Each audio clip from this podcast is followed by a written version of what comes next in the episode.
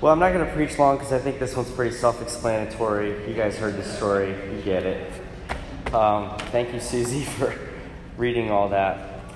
If you remember, we skipped the, per- the first part of Hebrews 5 a few weeks ago, and that's because we're picking up Melchizedek here. Uh, there's a thread of Melchizedek, and, and it kind of culminates here. Uh, Hebrews 5 points out that Christ is a priest, and because he's God's son, he mediates for people to God like a priest, but not a temporary priesthood. It's a mysterious, eternal priesthood, like this curious Melchizedek figure from Genesis 14. And we get no more explanation than that from Hebrews 5. And then Melchizedek is brought up again in Hebrews 6, where it says uh, that Christ is the forerunner, kind of like the uh, trailblazing pioneer that I mentioned when we looked through Hebrews 2. Uh, he suffers the struggling of rejoining humanity to God, and we walk in behind his trailblazing. But again, last week, we didn't get any explanation of Melchizedek, we just got a, a reference to him.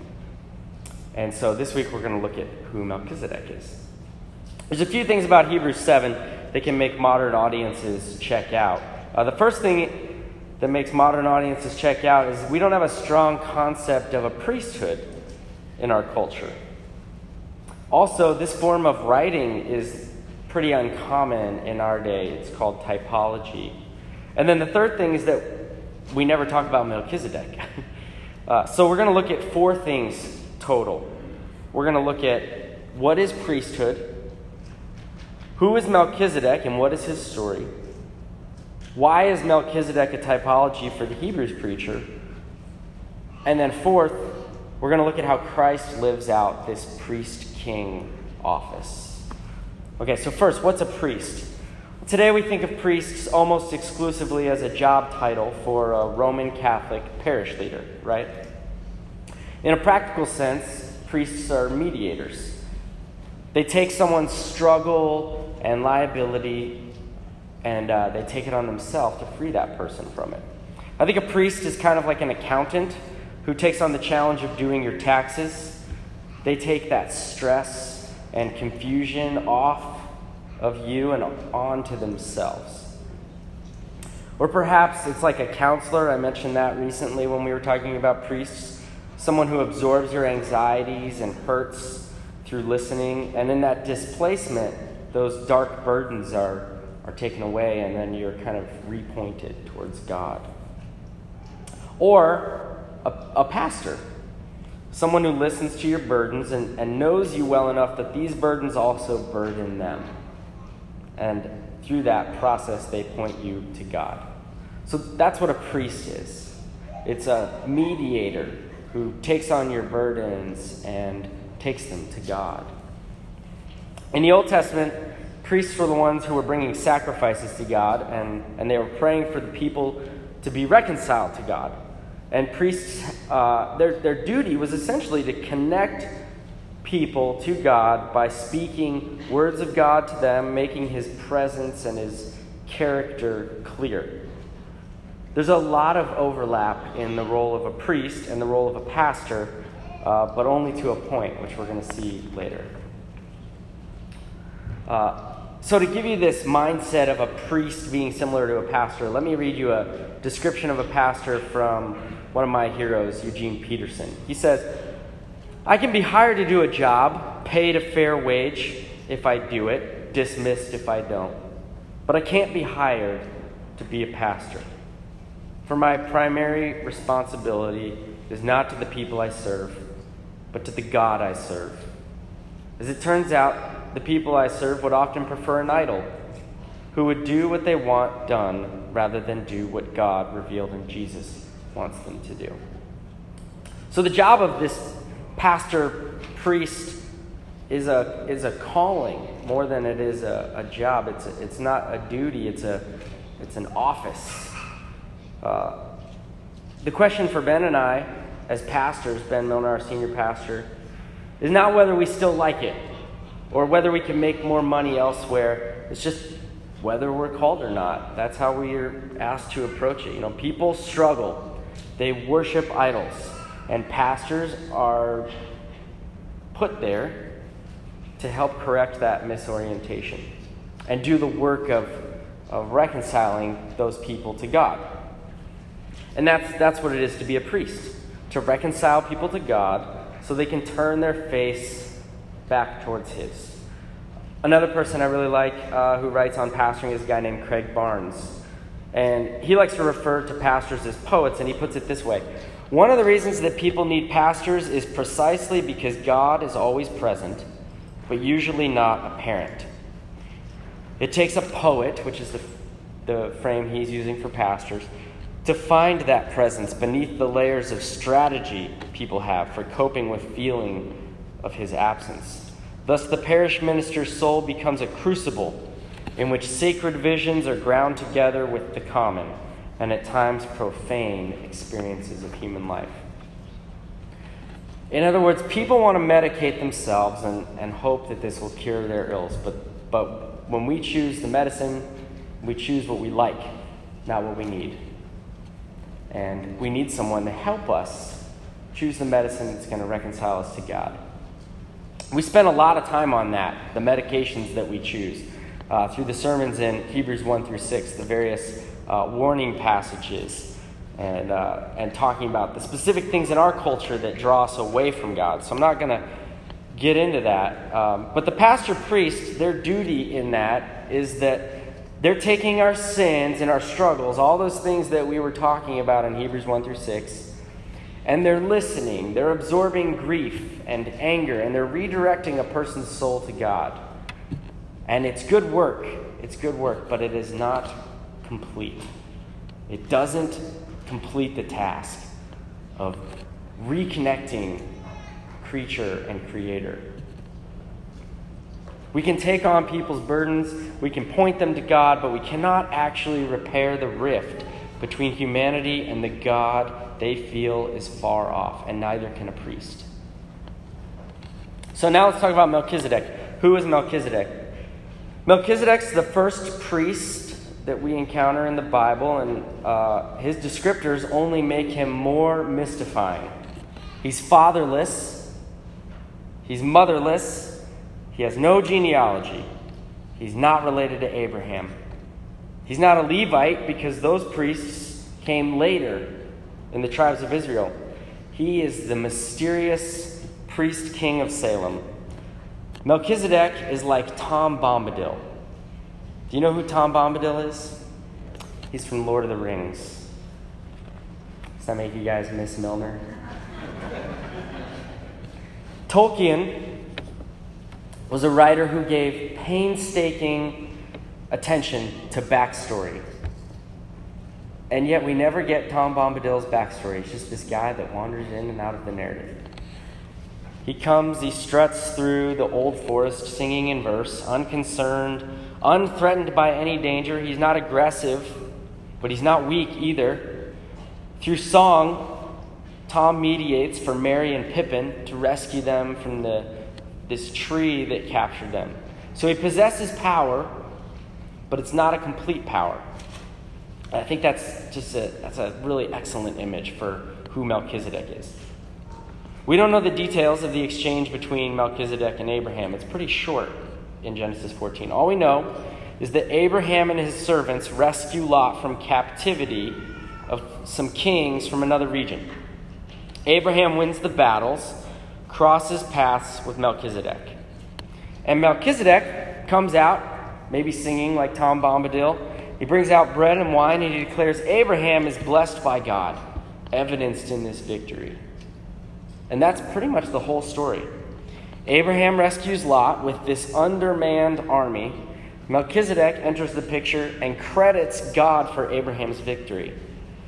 And Abraham senses some spiritual obligation to Melchizedek. This is before Abraham's family becomes a nation of 12 tribes, well, well before that, with one of those tribes serving as priests. There's no, there's no Levites here. Abraham ties to this priest, Melchizedek. So why does he tithe to him? The tithing is Abraham agreeing with Melchizedek's credit to God. This comes after the victory. Okay, so Abraham's not going to Melchizedek before his battle. in order to pay him to receive some mystical mojo, like a, like a witch doctor or something. And he's not paying a tenth of his spoils as a fee because he won, because he doesn't seem to have uh, had any interaction with this Melchizedek before that. Instead, we read the chapters around Genesis 14, and they all point to God being the powerful governor of the universe who makes a covenant with Abram.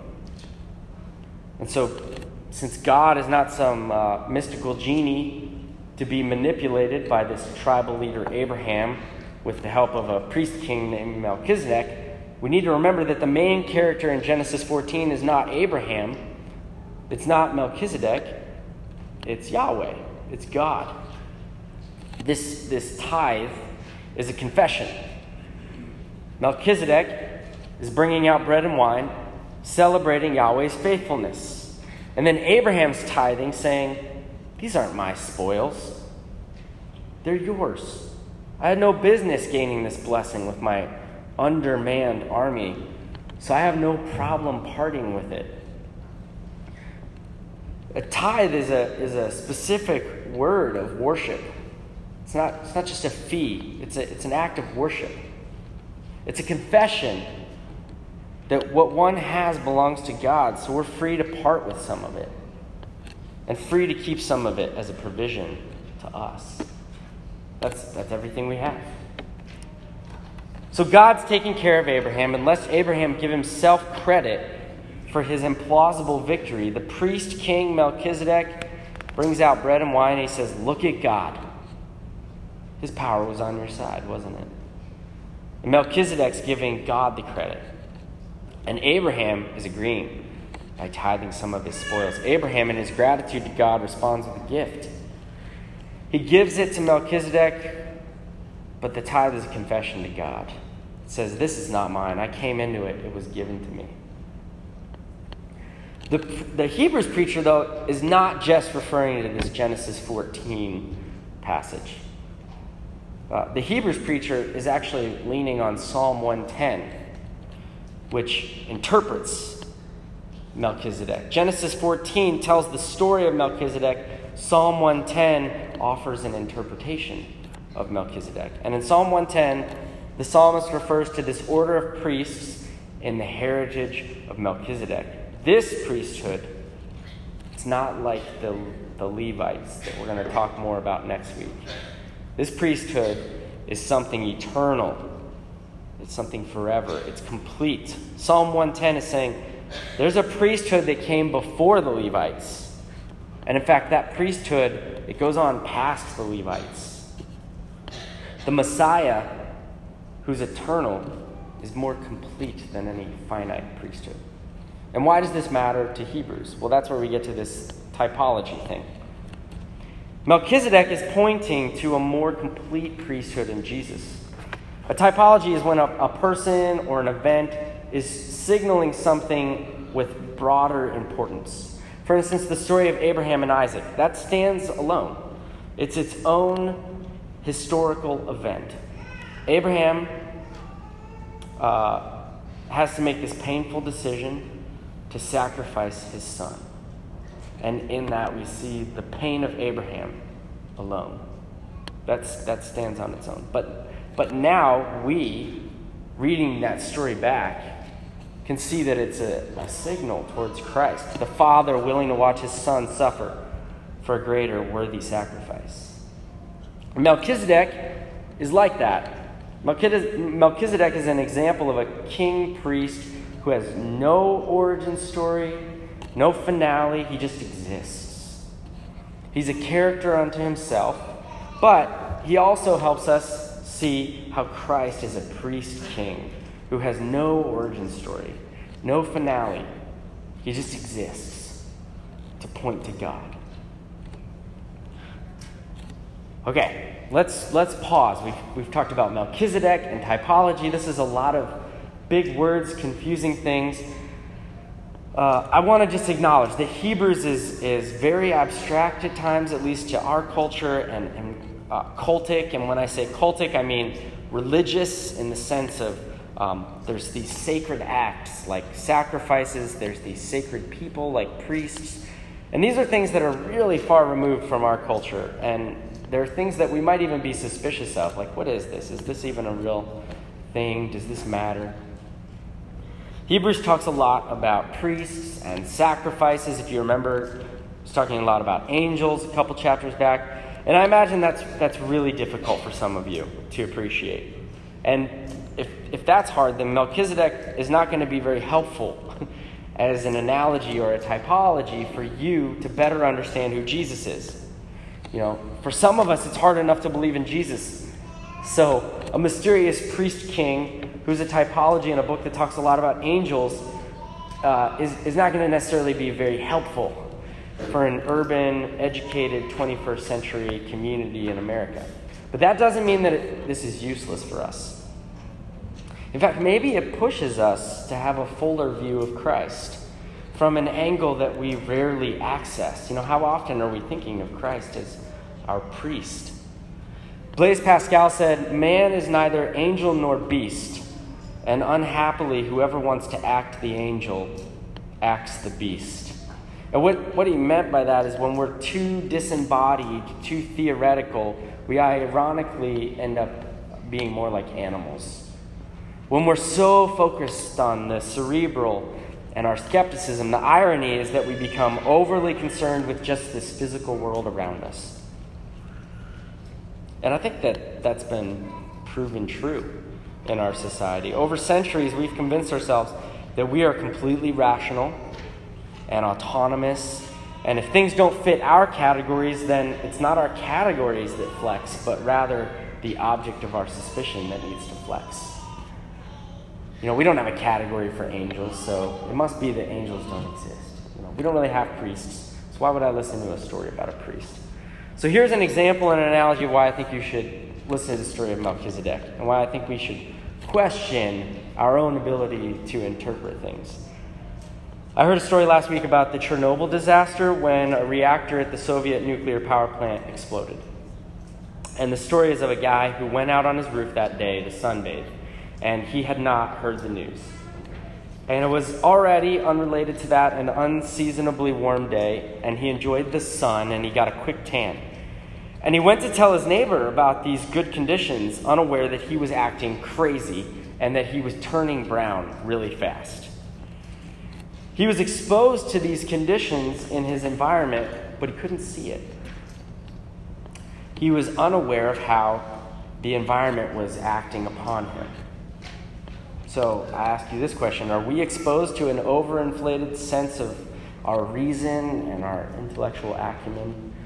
Uh, think we might be. And I think if we question that, we can be more open to something like Melchizedek.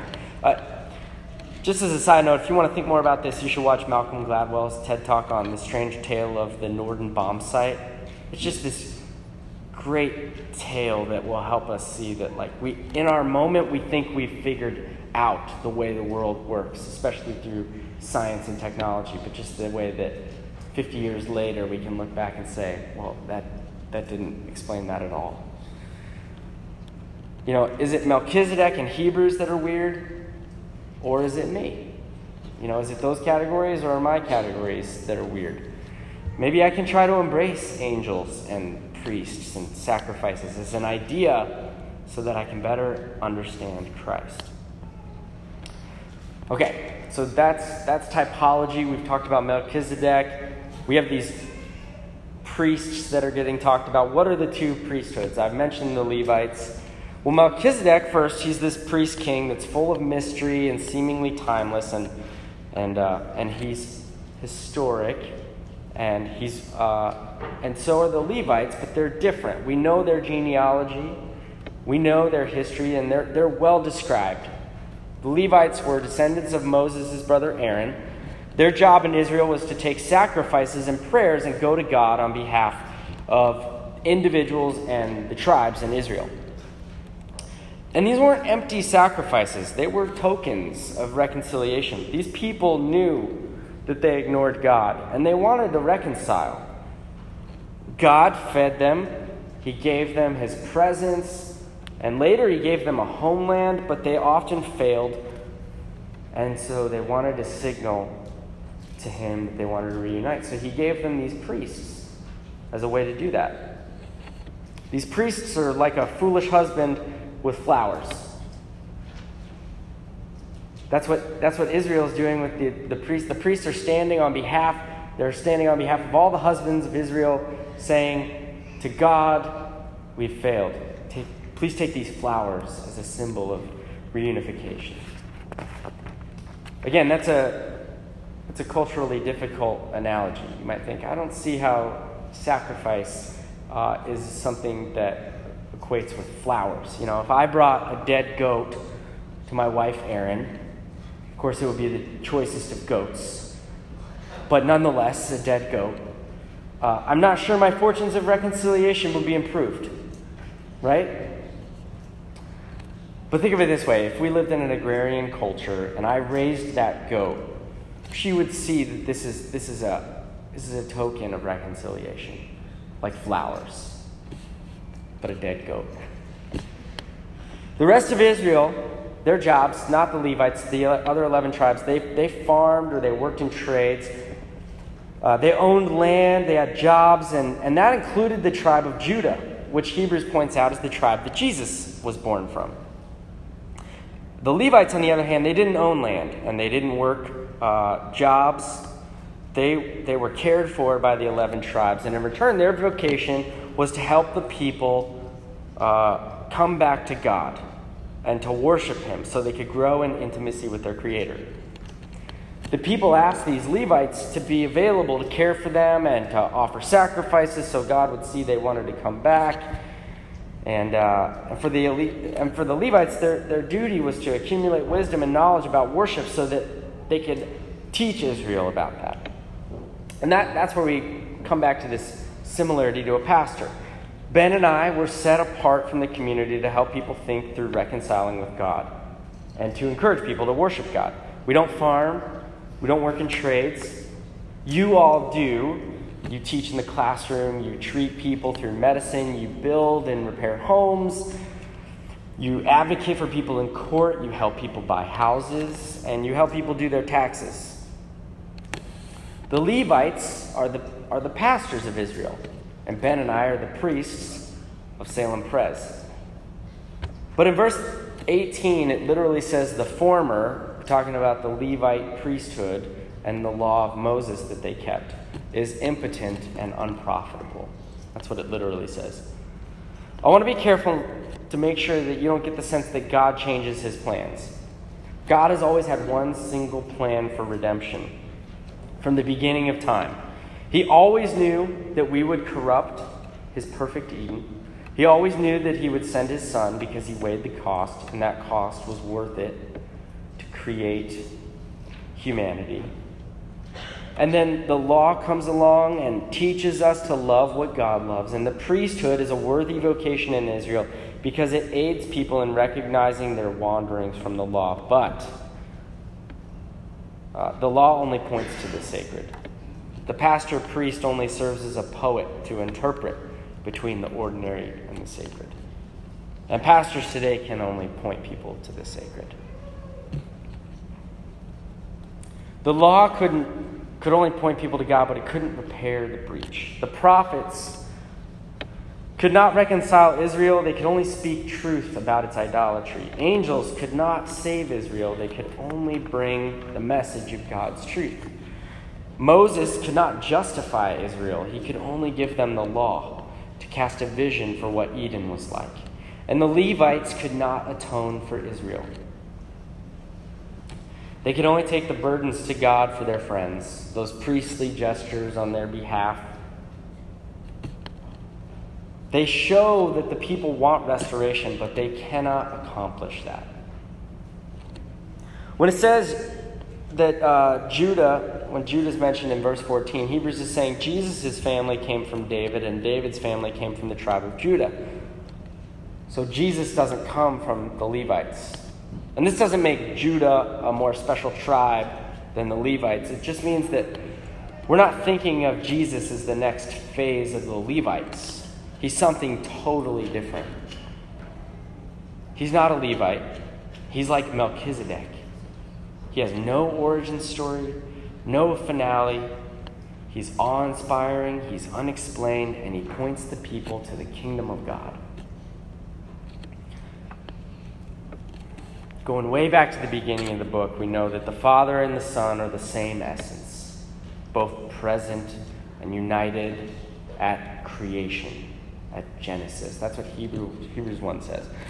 The Son is Christ, who gave up the reign over the cosmos to live as a human. That's what Hebrews 2 says. Jesus is a better messenger than the angels. He's a more lucid explainer than the prophets. He brings more than the law in his message. He's a better leader than Moses.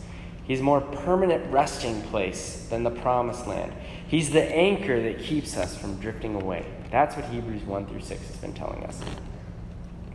And now we get to this. He's a priest who comes to the people also as a king. Unexplained. He's not like the Levites. And what we're getting from that as we build up through Hebrews 1, Hebrews 2, Hebrews 3, Hebrews 4, Hebrews 5, Hebrews 6, Hebrews 7 is that we need a priest king who is eternal. Moses can't do it. The angels can't do it. The law can't do it. We certainly can't do it. That was made abundantly clear through the warning passages. We need one who can be the priest that humans need and the king with the power to make his kingdom manifest. Only a human can speak for our struggling tribe of wayward humans. And only God can repair the cosmic rift that we've created. So only the God man can restore the broken link between the spiritual kingdom of heaven and the exiled land of earth. Only the very Creator can restore the design to perfection. The Son of God, who is not like God, but is the actual contours of God, like a wax seal with the symbol. That's what it says in Hebrews. They're one. God and Christ are one. They're distinct yet one. The Son of God needed to do what the prophets, angels, tribal heads, and Levites could never do. Every week when we say the confession of sin, I want to come back to God. And during that one minute of silence that seems like forever, I am so aware of something that I wasn't aware of all week, which is just uh, that I haven't paid attention to God's presence at all. And then in that moment, I think, oh, I want to come back.